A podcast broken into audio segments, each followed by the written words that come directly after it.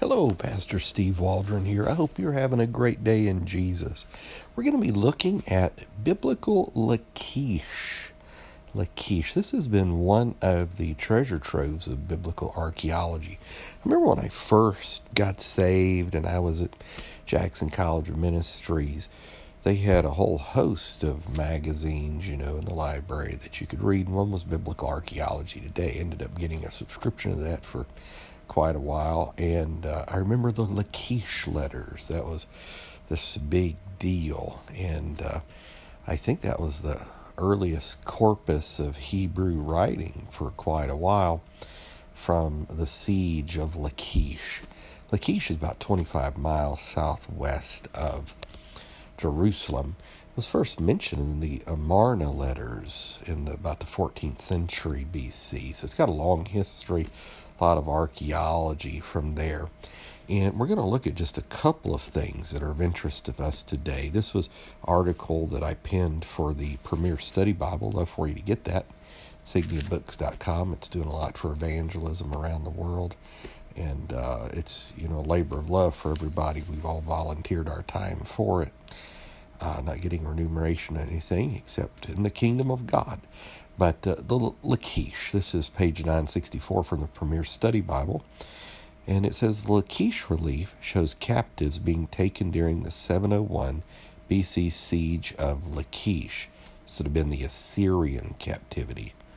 The Lachish letters written on ostraca, pottery shards, were written about 586 BC, before the fall of Judah, Jerusalem, and tell of the siege and the area around Lachish by the Babylonians. Both these finds confirm the biblical account. And what I mean by that is the Assyrians did, in fact, invade during Hezekiah's time, and the Babylonians did destroy and raise Jerusalem in 586 BC. So these mentions of what was happening at Lachish around this time, very startlingly, it's almost startling how accurate they are with the biblical narrative and biblical history, and the fact that Lachish was in existence in the 14th century BC. Another great attestation to Scripture. So the Bible, whenever it speaks of city, places, things, culture, customs, it is not mythological. It is right. Now, there is typology in Scripture, and there is allegorical language. There is prophetic language. A few different names of that, not esoteric, but, certain things that are clearly non-literal. They are visions and typologies and these type things. Apocalyptic literature, I guess, is a word I'm searching for. But when it talks about Lachish, for example, what we find in the Holy Land is a confirmation of Scripture.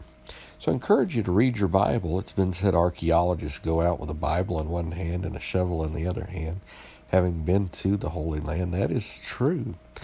And God bless you. We love you. Thank you for listening today. Invite your friends and family, neighbors. Subscribe. Listen to past podcasts. And you can also see us on YouTube, New Life of Albany, YouTube, and Facebook, New Life of Albany Facebook, and newlifeofalbany.com. So God bless. Look forward to hearing from you. Talk with you later. Biblical Archaeology Today. God bless. Bye.